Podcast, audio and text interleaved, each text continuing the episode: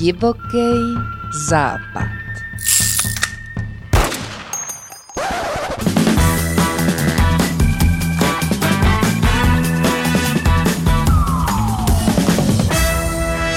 Zdravím vás u dalšího dílu podcastu Divoký západ. Dneska s paní ředitelkou hospicu svatého Jiří, paní Alenou Votavovou. Dobrý den. Dobrý den. Dobrý den, vítáme vás u nás ve studiu. Děkuji pěkně.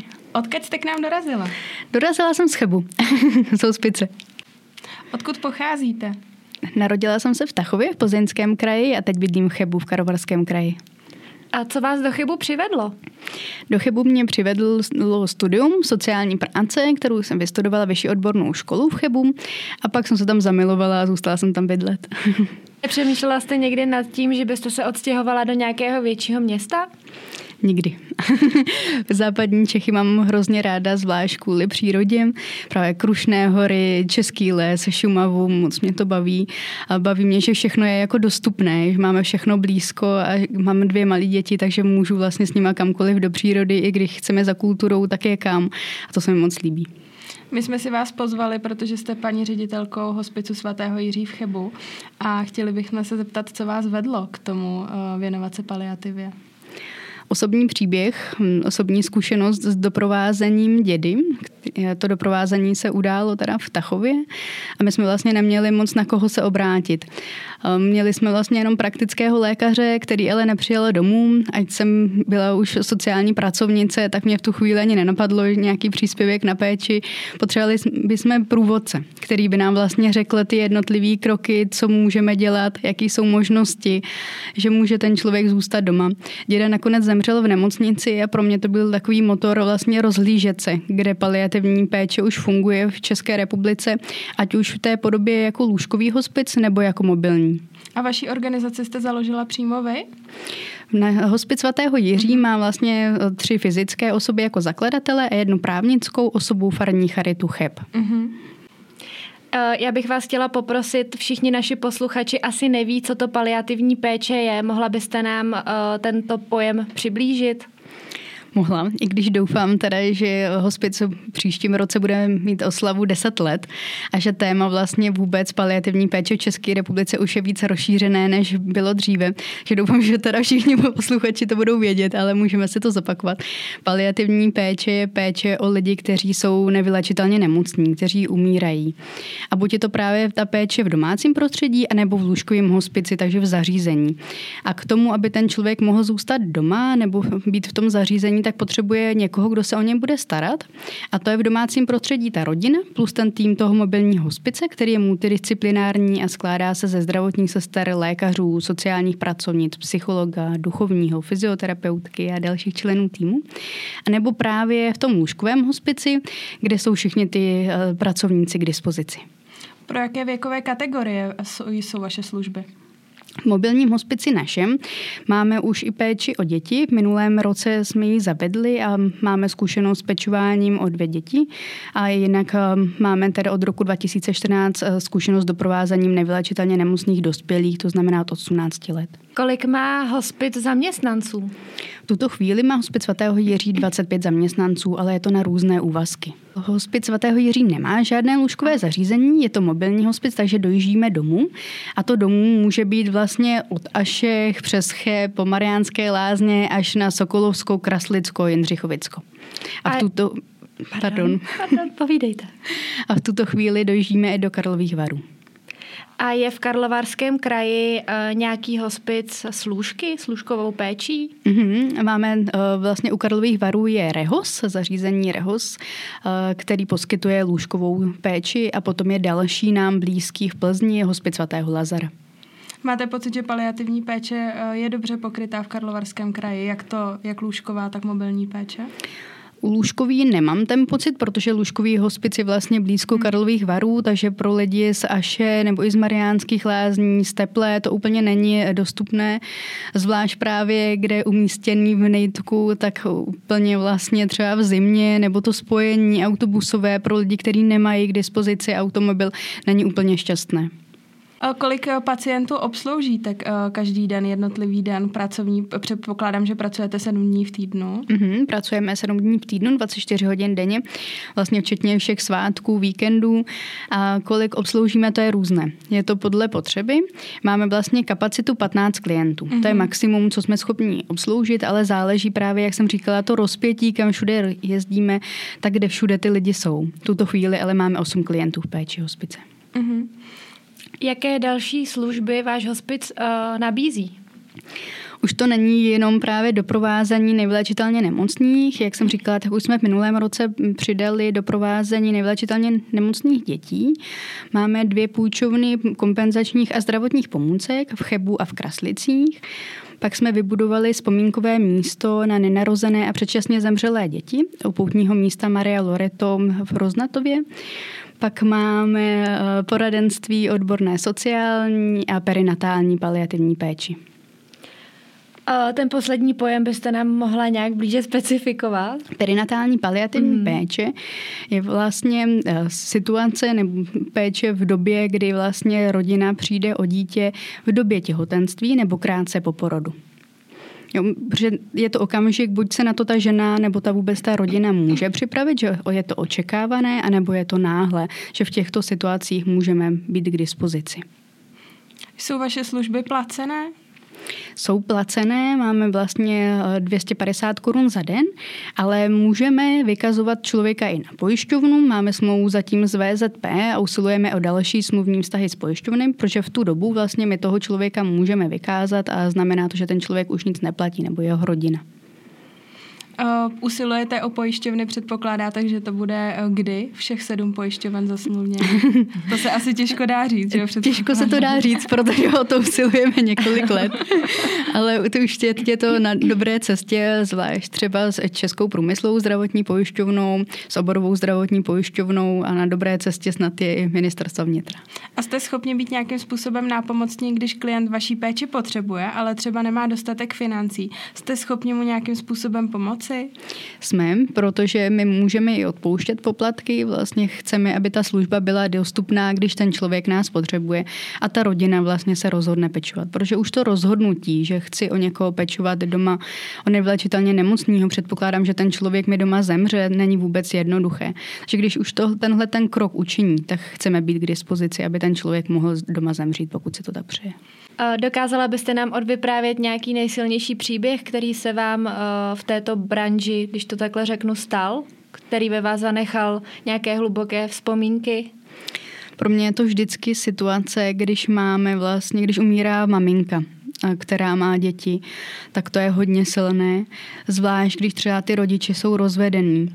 Potom jsou tam i následní vlastně, co člověk musí řešit dál, jako s pozůstalými, protože naše péče nekončí jenom tím okamžikem toho doprovázení do, do konce, do smrti.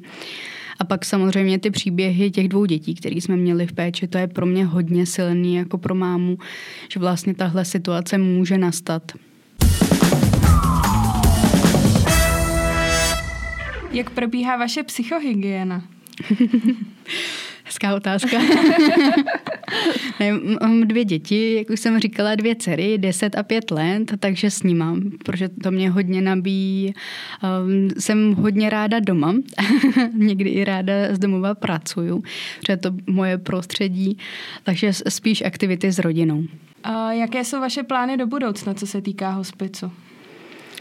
Plány do budoucna, to je hrozně těžký po dvou covidových letech mm-hmm. a po krizi, ve který stále jako jsme říct, jaký vývoj hospice bude, protože těch plánů by bylo víc, ale ta situace nebo ta realita vždycky je trošku jiná. Takže kdyby se někdy podařilo, že budeme třeba mít peníze na rok dopředu a mít nějakou jistotu, by bylo hrozně fajn. A ty služby bychom samozřejmě dál rozšiřovali, chtěli bychom sloužit všem, kteří nás potřebují, to znamená od té perinatální paliativní péče, péče až vlastně do toho konce, ale pro všechny cílové skupiny, třeba i pomoc s doprovázením právě třeba přes pomůcky, přes radu pomoc, přes intervenci psychologa. Dostáváte nějakou podporu od veřejnosti nebo od municipalit? Um, té podpoře tomu se můžu rozdělit právě, jaká je, protože je to dobrovolnictví, materiální dary, potom ty peníze vlastně jako od různých dárců, ať už z veřejných zdrojů, individuálních dárců, firem, od nadací, nadačních fondů.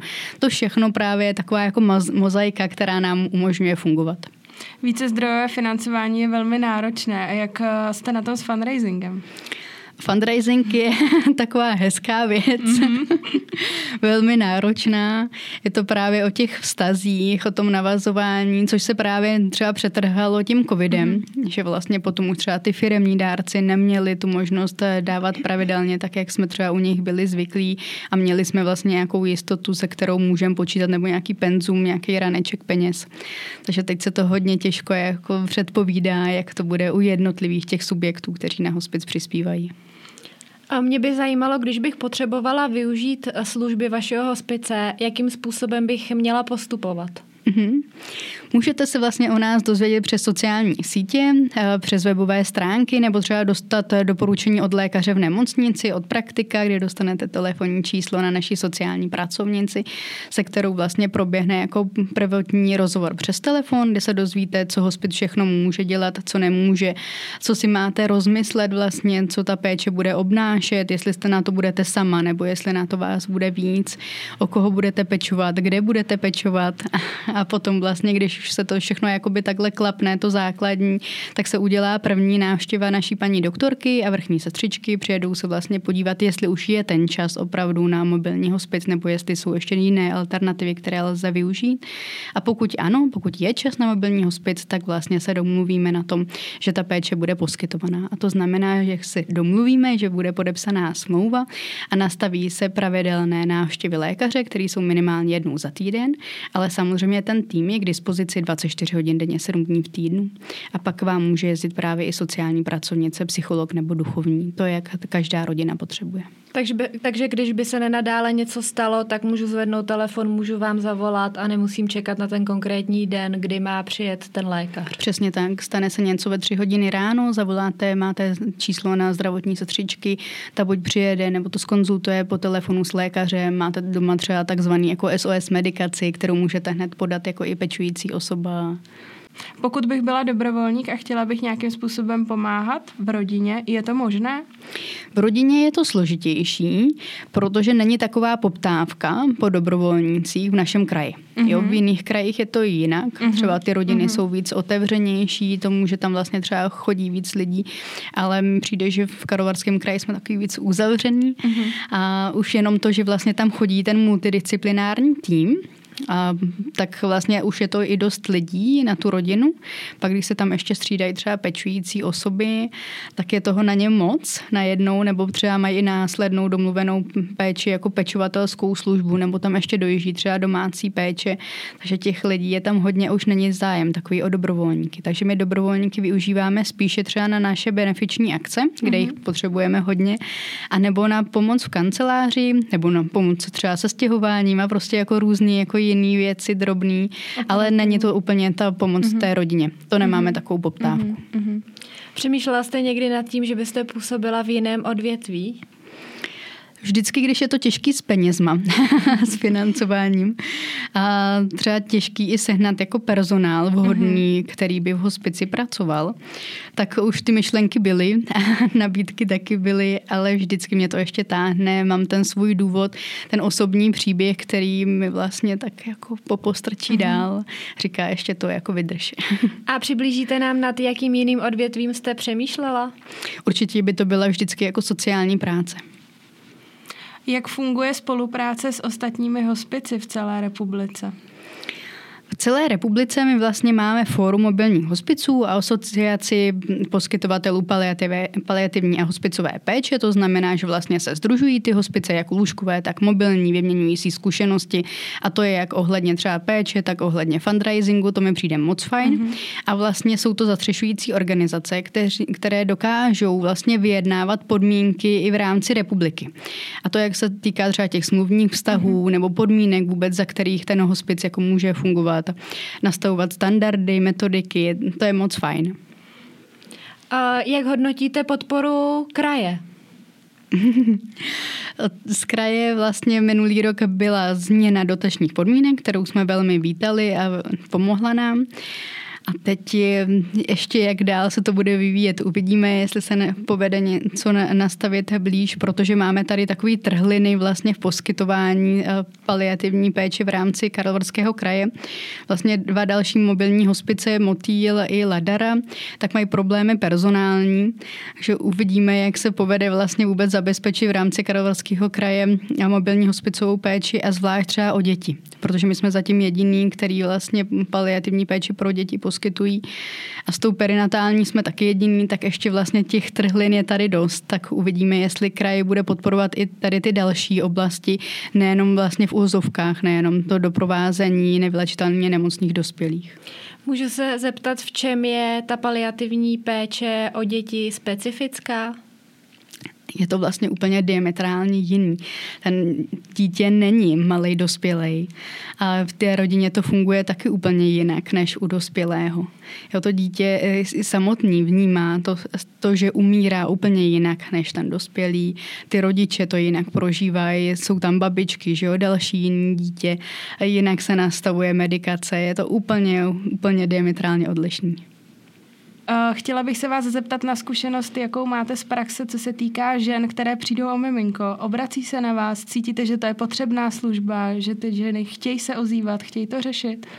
Cítíme, že je to velmi potřebná služba, obrací se na nás, ale obrací se na nás buď jako konkrétně, že ale spíš ne ty ženy, ale třeba jejich partner, když té situaci dojde, když to miminko potratí nebo i uh, oni přijdou po porodu, a potom ještě vlastně je fajn, že máme navázanou spolupráci s nemocnicí.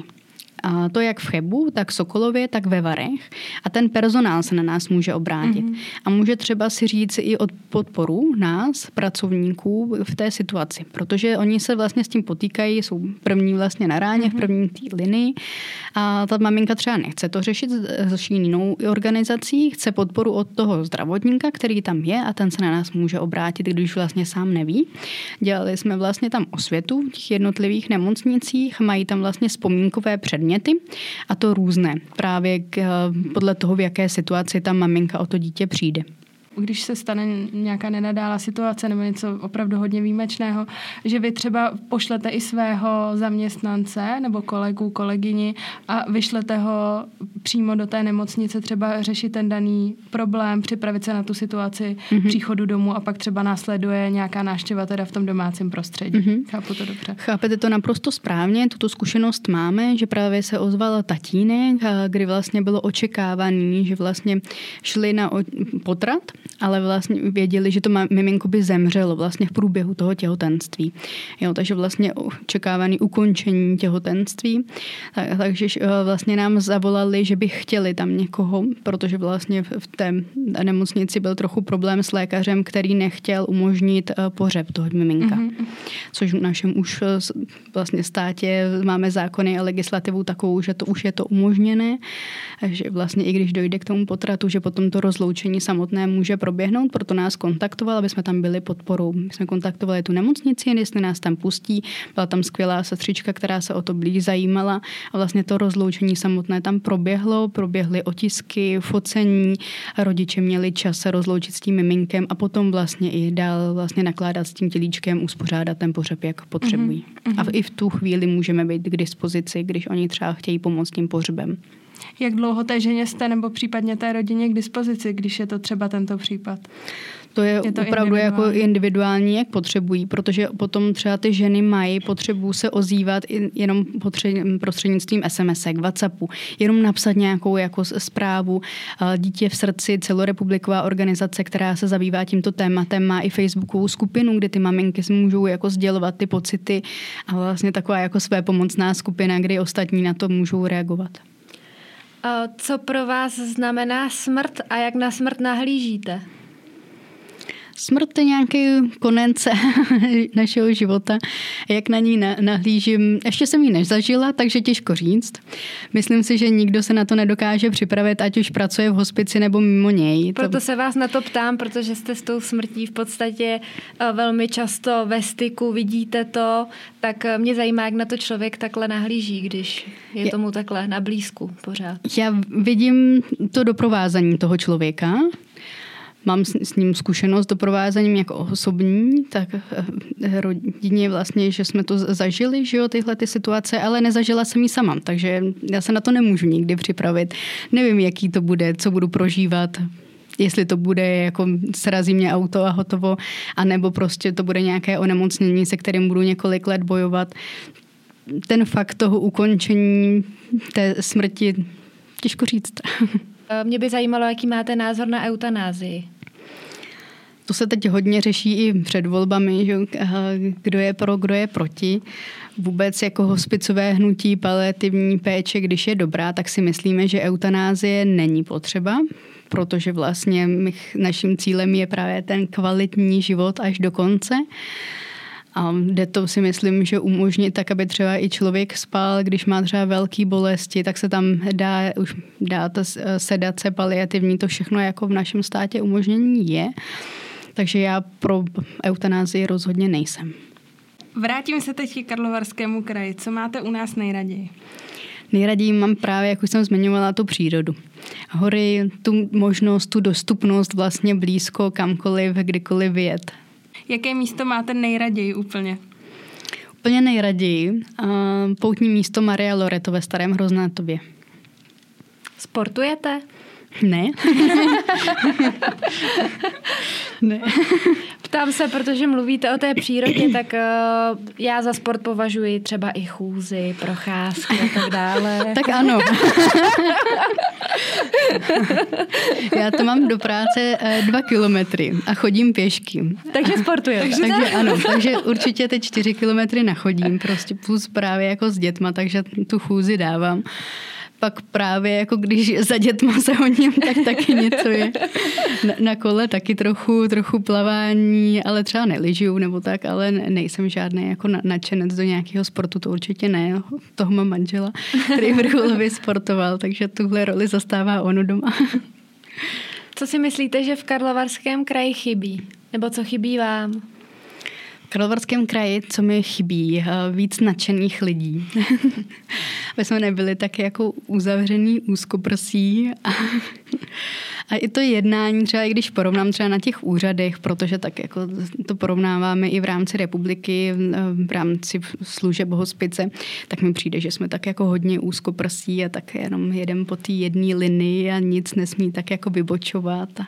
Tak kdyby jsme byli tak jako otevřenější trochu ve, ve všech směrech vlastně ohledně všech témat a, a trochu příjemnější k sobě, srdečnější, to by bylo moc fajn. A město Cheb vás podporuje? Město Cheb nás podporuje, jak vlastně finančně, tak máme prostory, ve kterých eh, mám, třeba provozujeme tu půjčovnu pomůcek nebo máme zázemí pro tým, který se stará nebo dojíždí za nevylečitelně nemocnými dětmi. Eh, stalo se vám někdy ve vašem týmu, že to někdo psychicky nezvládnul? Stává se to zvlášť z těch osobních důvodů. Ono vždycky záleží na těch podmínkách, které máme doma, které nám vlastně tu práci umožňují. Protože když je to náročný v práci, tak potřebuju jít domů a tam se cítit dobře, tam cítit tu podporu a ne tam řešit ještě nějaké další jiné věci. Jo, tak eh, když prostě člověk jako zažívá třeba rozvod nebo je sám na děti nebo prostě pečuje o někoho sám, kdo je nevylečitelně nemocný nebo kdo k tomu spěje, že, je, že bude bude jeho život u konce, tak je to velmi náročný a třeba opravdu jako už to dál nepůjde v mobilním hospici. Jaké dovednosti musí mít člověk, který by u vás chtěl pracovat? Záleží na tom, na v jaké profesi, protože ten tým je multidisciplinární, že u zdravotních sestříček je to jiný než u sociálních pracovnic, ale to základní je vlastně nevím, jestli vyrovnání se, ale vůbec připuštění si toho, že vlastně každý den se budou týkat uh, s lidmi, kteří umírají a s pečujícími. Hlavně musí tam být podporou pro ty pečující, který vlastně o někoho blízkého za chvíli přijdou. A kdybych měla firmu, která by měla dost peněz a chtěla bych vás nějakým způsobem podpořit, jak bych to měla udělat? zavolat nám, napsat nám mail a vlastně pak můžeme se domluvit, jestli je to trvalá podpora, jestli je to jednorázová, jestli budete chtít darovací smlouvu nebo smlouvu o reklamě, potvrzení o daru, jestli to pošlete na účet, nebo jestli to bude materiální dar, který nám předáte. To spousta uh, možností. Tuto cestu velmi vítáte. Vítáme všechny cesty to se nedá říct, že by prostě nějaký dar byl malý a nějaký velký. Vlastně právě, že ta mozaika se dá dohromady těch možných jako dárců, ale i příznivců, který třeba jenom šíří to povědomí o tom, že existuje, nebo nám prostě dají like na sociálních sítích, tak všechno to je jako super. Znáte nadaci Zlatá rybka, předpokládám. Ano. Chtěla bych se zeptat, jestli máte nějakou osobní zkušenost s touto nadací. Nemáme, zatím ne. Vlastně máme zkušenost jenom s těmi dvěmi dětmi, takže vlastně mm-hmm. to, to teprve nás čeká. Ale jako takhle, že by někomu pomáhala. Ale mm-hmm. vlastně osobně jsme se s nimi setkali, mm-hmm. a, takže víme, co dělají, víme, kdy se na, kdy se na ně můžeme obrátit. Můžete nám to jenom přiblížit, když už jsme to teď takhle nakousli, tak abyste nám to trošku odborněji řekla? Odborněji nevím, ale je to organizace, která pomáhá vlastně nejvléčitelně nemocným dětem plnit jejich přání. Já bych se vás ráda ještě zeptala, jak dlouho taková péče o toho nevyléčitelně nemocného většinou trvá. Já vím, že to asi nejde říct, že po každý je to trošku jiný, ale když byste udělala nějaký průměr. Mm-hmm. Průměr 24 dnů, medián 17. Mm-hmm. Takže je to jako velmi krátká vlastně doba, mm-hmm. ve které co musí všechno jako proběhnout, kolik lidí vlastně tam do té rodiny přijde, je to velmi intenzivní péče. Mm-hmm. Co to pro vás znamená dobrá smrt? Dobrá smrt se znamená. Pro mě dobrá smrt by byla, kdybych zemřela se svým partnerem zároveň, aby to nebolelo ani jednoho. To by se mi líbilo. Pro mě je dobrá smrt smrt uh, bezbolestná a s mojí rodinou, no, aby, aby prostě kolem mě byli mý blízcí. Určitě. Moc krát děkuji vám za odpovědi. Děkujeme vám. A je z toho hezky vidět, jak to má každý úplně jinak. A to je i v našem hospici, že vlastně důležitý je ten respekt toho, jak se to ten člověk přeje. Že když někdo nechce léky na bolest, taky nedostane respektujeme tu individualitu toho člověka a to mi přijde moc fajn se naučit vlastně v našem zdravotnictví vůbec. To určitě. Děkujeme moc, že jste přijala pozvání do našeho podcastu a držíme vám palce, ať se vám daří v osobním životě i v profesní sféře. Moc krát děkuji za pozvání. Děkujeme, nashledanou. Nashledanou. nashledanou.